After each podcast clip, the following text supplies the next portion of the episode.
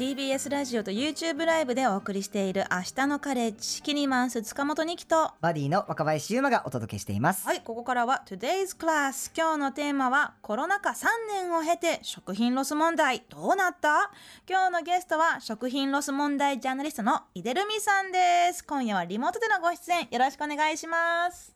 よろしくお願いします。ニキさん久しぶりです。若林さん、はじめまして。はじめましてよろしくお願いします。お願いします。ルミさんとはもうあっという間の2年ぶりのご出演になるんですよね、本当そうですご無沙ね。汰しておりますが、まあ、あのここあの実を言うと私と井出ルミさんは、はいはい明日のカレッジが始まる前からあの「もったいないキッチン」というドキュメンタリー映画などいろんなところでちょっとこう、まあ、ちょっとあの交流がございまして、はいいろいろお世話になっている方なんですけれど。はい、えー改めてここでプロフィールをご紹介しましょう。えー、井出留美さんは、えー先ほども申しましたが、食品ロス問題ジャーナリストです。東日本大震災の支援の場で起きていた食料の廃棄に衝撃を受け、株式会社会社オフィス3.11を設立されました。あ、3.11でしたっけ？ごめんなさい3点株式会社オフィス3.11を設立されました、えー食品ロス削減推進法を成立に協力し、えー食品ロスを全国的に注目されるレベルまで引き上げ2018年に第2回食生活ジャーナリスト大賞食文化部門を受賞、えーさらに長年にわたる食品ロスのエヴァンジェリストとして食品ロス削減推進大賞消費者庁長官賞を受賞されましたという本当にもう食品ロスといえば井出留美さんっていうぐらいの方なんですけれど、まあ、あの今週はね TBS の SDGs もやっておりましてで SDGs まあ、あの Sustainable Development Development Goals の第、えー、12, 12番が食品ロス削減という、まあ、目標があるんですよね。でまあ留美さんに聞いてみたんですけれどこのコロナ禍まああの3年間を経てね食品ロス問題は一体どのように変わってるのか。まあもちろんその家庭での食品ロス産業レベルの食品ロスいろいろあると思いますが日本では、えー徐々に減ってきてるんでしょうか？そうですね。あの、徐々に減ってはきていると思います。まあ、あの、オフィシャルな数字としては、政府が農林水産省とか環境省が出している数字っていうのは2年遅れで出てくるんですね。だ。から今最新の数字っていうのは2020年の数字なので、あの本当に直近のところはあのなかなかわからないんですけれども私自身は2019年からあの恵方巻きの閉店間際の売れ残り調査っていうのを大学生のインターンと一緒にやってるので、はい。19年から、えっと、5年間の、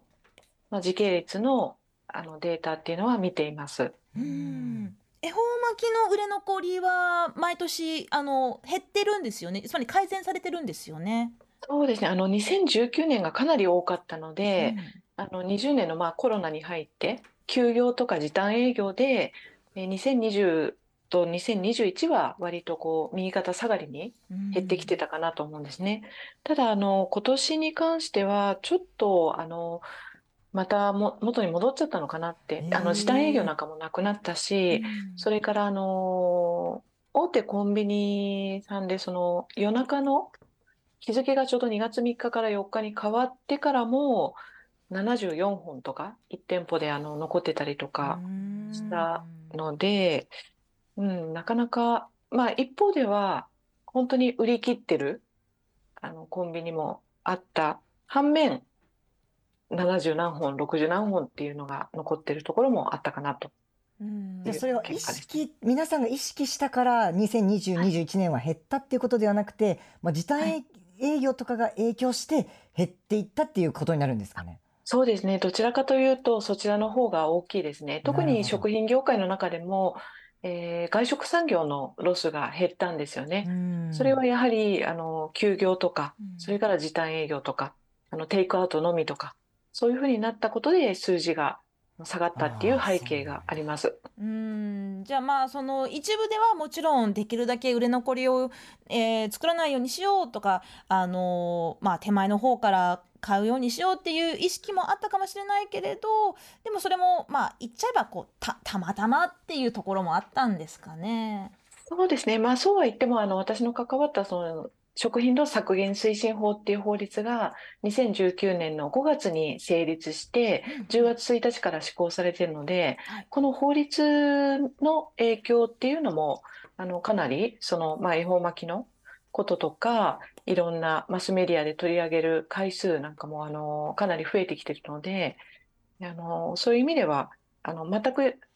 なんていうのかなその改善が見られないっていうわけではないと思います。うーん。まあその恵方巻きっていうものすごいですがイベント的なね、うん。こう短期短期集中的に売られるものはやはりその報道とかですごく注目されますし、なんかえ恵方巻きって売れ残っちゃダメだよねっていう意識はそこにあるかもしれないけど、でも恵方巻きに限らずいろんな食料とか食材がねまあそのもう生産の現場からこう物流や小売りそしてまあ消費者のおお家のレベルでまあロスが起きてしまうっていう、まあ、そこでできるだけ変えていこうっていうていうところは少しずつ広まっていってるんじゃないかなと思うんですけれど井出さんがこの、えー2年3年まあ本当にもうあれですよねあのコロナが最初にコロナコロナ禍が始まった頃の、えっと、ダイヤモンド・プリンセスでしたっけ、うんうん。あの客豪華客船のねあのあそこのもうお弁当の大量廃棄でしたり、うん。まあ、東京オリンピックでは会場のボランティアスタッフのためなどの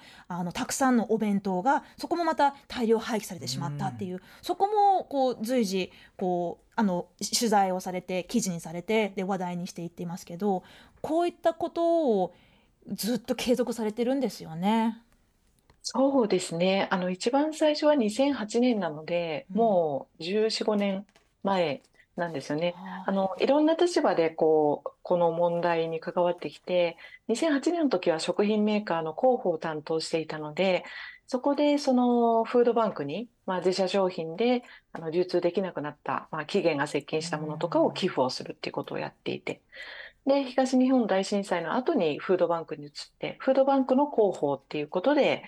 あのまあ、なんていうのかな、その日本の食品ロスの縮図、うん。まあフードバンクはもう本当にいろんな業界から集まってくるので、そういったものを見て、で、その後、今度はもう完全に独立して、あの、食品ロスの本を出したり、き記事を書いたり、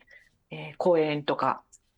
研修とか、いろんなことをやったりっていうことで、いろんな形でいろんな角度から見てきたっていうような、あの、経緯があります。うん、ゆうまさんもね今日そのご本を一冊すごい付箋いっぱい貼ってる状態で持ってきて めっちゃ恥ずかしい。そうなんですよ。あの 学ぶことがたくさんあってこの捨てられる食べ物たちっていうあのご著書を拝読したんですけれどもありがとうございます。本当にあの絵とかもたくさんあってとっても分かりやすいし、なんか自分ごとに捉えられるあの本だなと思いました。例えばハンバーガーを1個作るためにお風呂15杯分の水が必要ですとか全くこんなことも考えてもなかったのでなんかあのすごく勉強になりましたしやっぱ自分ごとに捉えてあの考えるきっかけになりました。あ、ありがとうございます。ありがとうございますおかげさまでその本は、えっと、な、7釣りかな ?7 回目の考察になっ捨てられるて、食べ物たちはいの本ですそうですね。見開き2ページで、あの、ワンテーマっていうことで、必ずどのページも数字が入ってるんですね。うんで、数字が、あの、まあ、どんどんその、アップデートされていくんですが、あの、さっきのその、岡林さんがおっしゃってくださった水の問題も、うん。やっぱりハンバーガーそのものには水は見えないんだけれども、小麦を育ててパンになるまでにどれだけの水が使われているかとか、うん。牛が牛肉になるまでにどれだけっていうふうに考えると、やっぱり食べ物とか農業ってすごくあの環境の資源を使うんですよね。お水とか、うん。あの飼料、餌とか、うん、そういったところ、やっぱり見えないところに思いを馳せるっていうことが、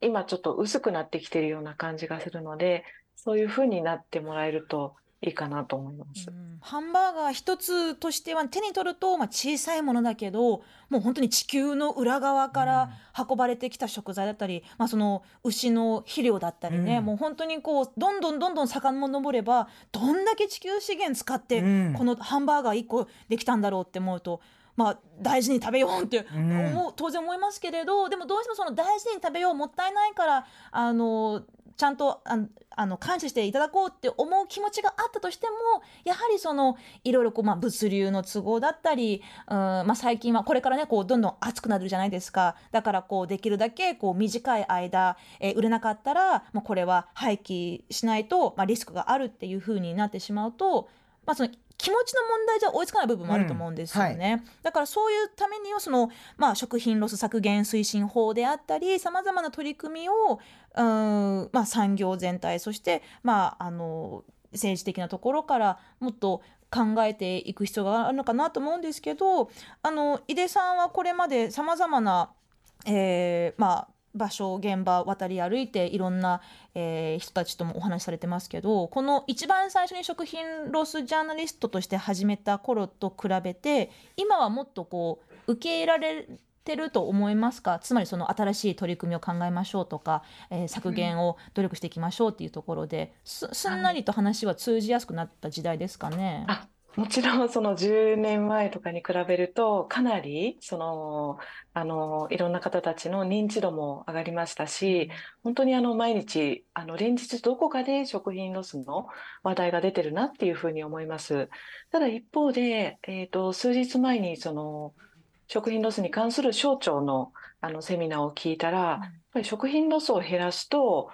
えーと売上が下がるみたいな、うんそういうなんか質疑応答があったんですね。で、私の講演では、必ずしもそうじゃないよって、食品ロスを減らしながらも売り上げをキープする、あるいは少しこうアップするっていうことは、あの事例としてたくさんあるんですよ。はい。だから一部でやはりそのロスは減らしちゃいけないんだって、必要悪なんだっていう意見がまだまだあるのは、ちょっとあの変えたいなって思ってますね、ずっと。私、うん。お客の立場からしたらそのうちのお店はうちのメーカーはあの食品ロス削減に取り組んでますっていうことをアピールしてくれたら私はそこを応援したいと思うからどんどん買いに行くと思うんですけどね。あとあの飲食のバイトとかも昔やってたんですけれど、はい。あのやっぱりこうそのななんていうのかな自分でこう捨てなきゃいけないこともいっぱいあるじゃないですか。そのお客さんのこううん食べ残しとか、ビュバイキングの出なかったものとか、はい。でそれをするたびに「いやこれなんとかなるんですか?」ってこう上司にあの訴えても「うん。いやもうもうルールだから早く早く仕事して」って感じでこうなんか。こっちはお金もらってるからっていう考え方になりますもんね。あとなんかたそうたくさんあった方がぜ、うん。なんか良いみたいなたくさんこう好きなだけ食べてくださいどうぞって出した方がそれがサービスっていうね考え方も一つとしてありますもんね。うん。なんかあのゆうまさんその役者としてそのはい。撮影現場とか、はい。なんかいろんなそのロケ弁だったり、うんケータリングだったりそういうのってなんかこう見たこととかあります？そうなんですよ。僕もあの舞台のプロデュースをやっていて舞台の現場とかに行くと毎回絶対にあの全員分の数をお弁当発注してるのに絶対余るんですよね。なんでっていう不不思議。不思議。誰か食べてないのかなと本か当に不思議なんですけどそうやって余ってしまうっていうの。でもうなんか大量に余って捨てなきゃいけないっていうことをやっぱ目目にしたりとかして食品ロスが出ないために何か対策している方とかっていうのを井出さん自身こう聞いたりとかっていうのありますか？ああ、そうですね。あの、立食パーティーなんかは、はいはい。参加する人数の7掛けぐらい、だから70%ぐらいでちょうどいいっていうふうに、うーん結構日本だとこう名刺交換したり、お飲んだり、ねお話ししたりしてると、あんまり食べないんですよね。そうなんですよね。だから7掛けぐらいでいいっていうのもありますし、それからあの、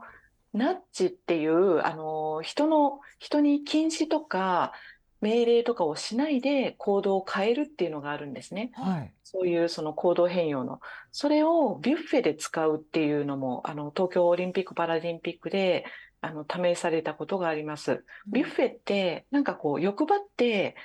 てんこ盛りにしちゃうっていう、はいはいそれで結局食べきれないでっていうのがあるから、だからそのオリンピック・パラリンピックのそのビュッフェの選手村のところのテーブルに、あの何度でも取りに来て、来てくださいって、そういうポップを置くと、あの、食べ残しが減るって。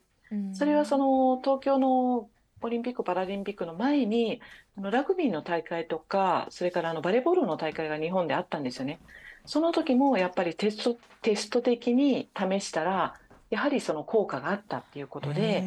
うん、そういうようなことも、あの、使われています。ちょっとしたこう心理的な効果があるんでしょうね。あのだダメですとか、禁止とかじゃなくてあのこういう風に食べてくださいねって感じでこうやんわりと書くと結構そこが伝わったりするのかしらと思います。なんかあとこの井出さんのねご著書で拝見したんですけど宴会での食品ロスのために3010運動っていうのがあるっていうのを聞いて、その初めの30分は黙って食べましょうねで残りの10分も黙って食べましょうねっていう時間なんですよね。そうですね。やっぱりみんなその乾杯したらお酌に行っちゃったりとか、あと席替えして 誰がどこの席かわかんないでこう、うん食事だけが余っちゃうみたいなのがあるので、まあその最初の30分と最後の10分間席について食べましょうみたいな。うんうんでもなんかイタリアに行った時にその3010をあの説明したらなんかイタリアの人にはよく伝わらなかったみたいで イタリアの方って本当に食事時間かけて、まあ、スローフードの発祥の国だから本当にあの時間が迫っててもあのエスプレッソは必ず飲むしうん。あのリゾットとかパスタとか本当にあの1時間とか1時間半とかかけて一つのものを食べるって。だから私の知り合いのイタリア人の女性も日本ってビュッフェが多すぎるんじゃないって食べ放題とかうん。なんか飲み放題とかっていうのが多いんじゃないみたいなことは言ってましたね。確かにイタリアの方だったらそのなんかなんで自分が食べるペースを決められなきゃいけないんだってうん。なんか反発があるのかもしれませんね。こちらねちょっとあの質問がリスナーさんから来てまして、えー、ドキ熊だらけの水泳大会さんからです、えー以前業種別の食品ロスランキングを見たことがあるんですが和食店が1位でした、えー大根のつまなど飾り付けと思われている食品も食品ロスの対象として集計されているのでしょうか？あー結構な飾りとして食べ物が使われることって多いかもしれませんねこうパセリとか、うんはいレモンとかちょっとこういうのってどどうでしょう井出さん？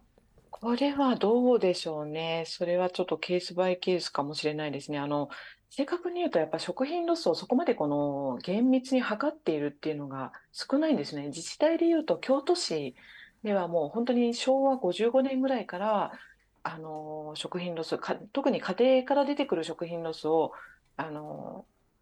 細かくうんどんな食品がどれくらい何グラム入ってたかっていうことを調べてるんですけれども、一般的には全国的に見るとそこまで厳密に調べてるっていうのがないんですよね。うんあとはその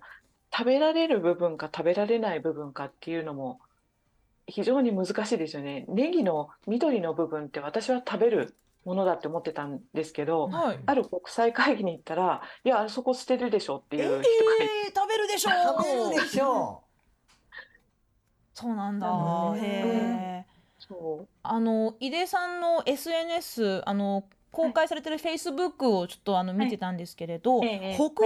取材された時に、あ燃やすゴミとか生ゴミという表現がないということを聞いたということですけれど、はい。北欧などその諸外国ではそのまあ例えばそう食べきれなかった食べ物だったりこう生ゴミっていうのはどういうふうにん処処分されていくんでしょうかね。そうですイタリアとか、あとスウェーデンとかデンマークでもそうだったと思うんですけども、オーガニックっていう、ゴミ、ゴミのその分別の中にオーガニックっていうくくりがあって、で、そこにリンゴの芯とか、あの、コーヒーのカスとか、それから落ち葉とか、剪定した枝とか、で、それは燃やすんじゃなくっはて、い。資源として、うん。あの、活用する、まあ、堆肥だったりとか、それからスウェーデンのあの第三の都市で丸飯っていうところだと、そういった食べられない部分、バナナの皮とか、うん。えーそういったものをそのあのエネルギーにあのバイオガスにしてバスが街中を走ってるっていう。へえバナナでバス走らせてる。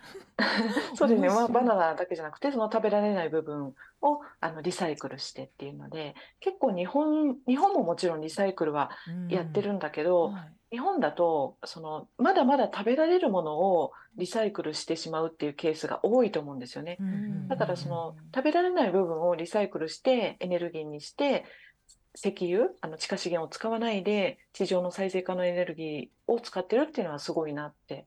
思いました。へえ日本だと基本燃やすゴミになりますもんね。生ゴミでも、でも結構その水分がたくさん溜まっててやっぱりその、はい。まあもったいないってだけじゃなくてその食べ物を燃やす処分することでさらに CO2 がどんどん出て環境破壊につながるっていうことも深刻ですよね。そうですね。世界全体で見ると温室効果ガスの排出順位って1が中国で、2位がアメリカで、えーと、あとインド、ロシア、日本っていうので日本が第5位。いや1人当たりで見るとあの日本も減ってはきてるんだけど国全体で見るとあの高いんですよね。で他のその中国とかアメリカとかあのロシア、インドって見ると国土面積割と広い国。日本は、ね、これだけ小さくてこれだけ森林率が高いのに、こんだけ温室効果ガスっていうことを出してるっていうことはやはり燃やすそのパーセンテージが高いんですよね。80%ぐらいを燃やしてるので、OECD 加盟国の中でももうダントツで高い。それなんか日本でもなんか個人で出した生ゴミをその堆肥にするとかなんかそうやってあの燃やさずに使い回すみたいなことってできないんですかね？あできますね。私はやっています。あのコンポストにしたりあと家庭用の生ゴミ処理機で再生可能エネルギー使ってあの乾かす。っていうのは2017年ぐらいからやってるんですよね。まあ、全国各地でそういうのをやってたりとかあと日本だと60%以上の自治体でそういうの助成金を出してるんですよ。消費者に対して。家庭用の生ゴミ処理機とかコンポストの機械を買った時に、まあ、上限の金額はあるんだけど、うんうん、半額ぐらいで買える。私もそれで家庭用の生ゴミ処理機は半額で買ったんですけど。私も昔住んでたあの町のあの区からのおお知らせに、な書いてありましたそれ。そうコンポス、コンポストあのや安く買えますって。へえ、あ、そう区でお金出しますよみたいなのが。へえ、そうなんですよね。多い自治体だとね、上限6万円まで出るっていうところもあるので、うん。それ1台大体どのぐらいなんですか、値段は？あ、それはね、あの、そのものによって違って、私が買ったのは2万円ぐらいだったから、1万円補助が出て、1万円自分で払ったっていう形なんですよね。うん。そうですね。なんか本当に私も実はねコンポストやってるんですよ。あそうなんですね。ベランダで、あのまあ本当にあのルミさんといろいろお話をさせていただいたり、まあもったいないキッチンという映画を通してなんか自分でもできることをもっと積極的にやっていかなきゃなって思って、まあ自分でもできると思ったことがコンポストなんですけど、うちあの生ゴミほとんど出ないんですよ。あのキッチンシンクの排水口のあのネット水切りネットあれぐらいで。あとは全部もうコンポストに入れるんですけどそういうことがそれでですね。あの3か月分ぐらいのその食べ物の食べなかった部分がランドセルぐらいの大きさに収まっちゃうの。へ3か月分の生ゴミじゃなくてそうなんですよ。でそれを、うん、あのまあちょっと庭に巻いたり、うんうん、こう家庭菜園やってる人にこうあのお渡ししたり、うんうん、もしくはその農家さんの方に送ってでこうかお返しにあの有機野菜が返ってくるっていうシステムもあるんですけどそれいいですね。僕みたいに家庭菜園やってない人は、うんうん、そのコンポストで作ったとしても肥料作ったとしてもね、どうしたらいいのかって思うんですけどそうやって送れるんだったらいいですね農家さんにね。ね他にもあの留美さんがこれはいいなと思った海外の、えー、食品ロス削減対策何かありますか？あ海外で、えっと、スウェーデンのコープっていうスーパーで使ってたのがセマフォーっていうアプリなんですね。はい、あの日本でもよく値引きシールとか貼るじゃないですか。うんうんでもあれ消費者的には嬉しいんだけど、お店の人の負担って結構大変で、シールをペチペチ1枚ずつ貼るのね。時間によって、えーと、と20%引き30%引き50%引きってあの本当に時間かかる。それを、えっと、アプリであのなんていうの管理する。だからアプリでそのあの自動的にこうあの、アナウンスが入ってきたものだけ店員さんはチェックすればいいから、だから食品ロスも50%減ったし、それから労働時間もあの半分ぐらいになったっていうことで、その Semafor っていうアプリが、えっと、日本の株式会社スコープっていうところが、あの、日本バージョンをあの取り取り入れたんですよね。で、それをクイーンズ伊勢丹さんとか、あのいくつかの企業で10個ぐらいかな？企業で導入してるっていうのでそれはなんか両方にとっていいんじゃないかな。消費者にとってもいいし、うん、お店で働いてる人にとってもいいのかなって。まあ、なんかそのスーパーのチラシの、まあ、令和版っていうかねそのアプリで見てあ今日今ならあそこのスーパーこのお惣菜が半額だわとか。でそれでこうあの買いに行けるっていう感じですよね。うん、そうですね。スウェーデンのだとそのセマフォーは B2B の,、あの企業同士のあの企業の中のアプリなんだけどそれをあのさらに B2C のアプリにも連携させて、うんうんでその販売期限があのもう迫ってますよ過ぎてますよっていうのはあの値引きある一定金額値引きしてでその情報がすぐに消費者に行くんですよね。あとはその一律例えば半額にしなくてもあの今バーベキューのシーズンだからソーセージはよく売れるから、まあ、20%ぐらい引きでいいかなみたいな感じで、うん、あのはこう割引率を変えることによって企業にとっても利益率があの上がったっていうようなそんなお話もありました。いやなんか本当にあの個人の頑張りだけじゃなくていろんな企業さんのこういった新しい最新の技術を導入したり、取り組みをしたりってことがやっぱりまあひ広がってきてるっていうのは井出さんみたいな方がうん長年長年積み重ねてきた功績だと私は思うので本当にマジリスペクトしています。えー、井出さんどうもありがとうございました。ありがとうございました。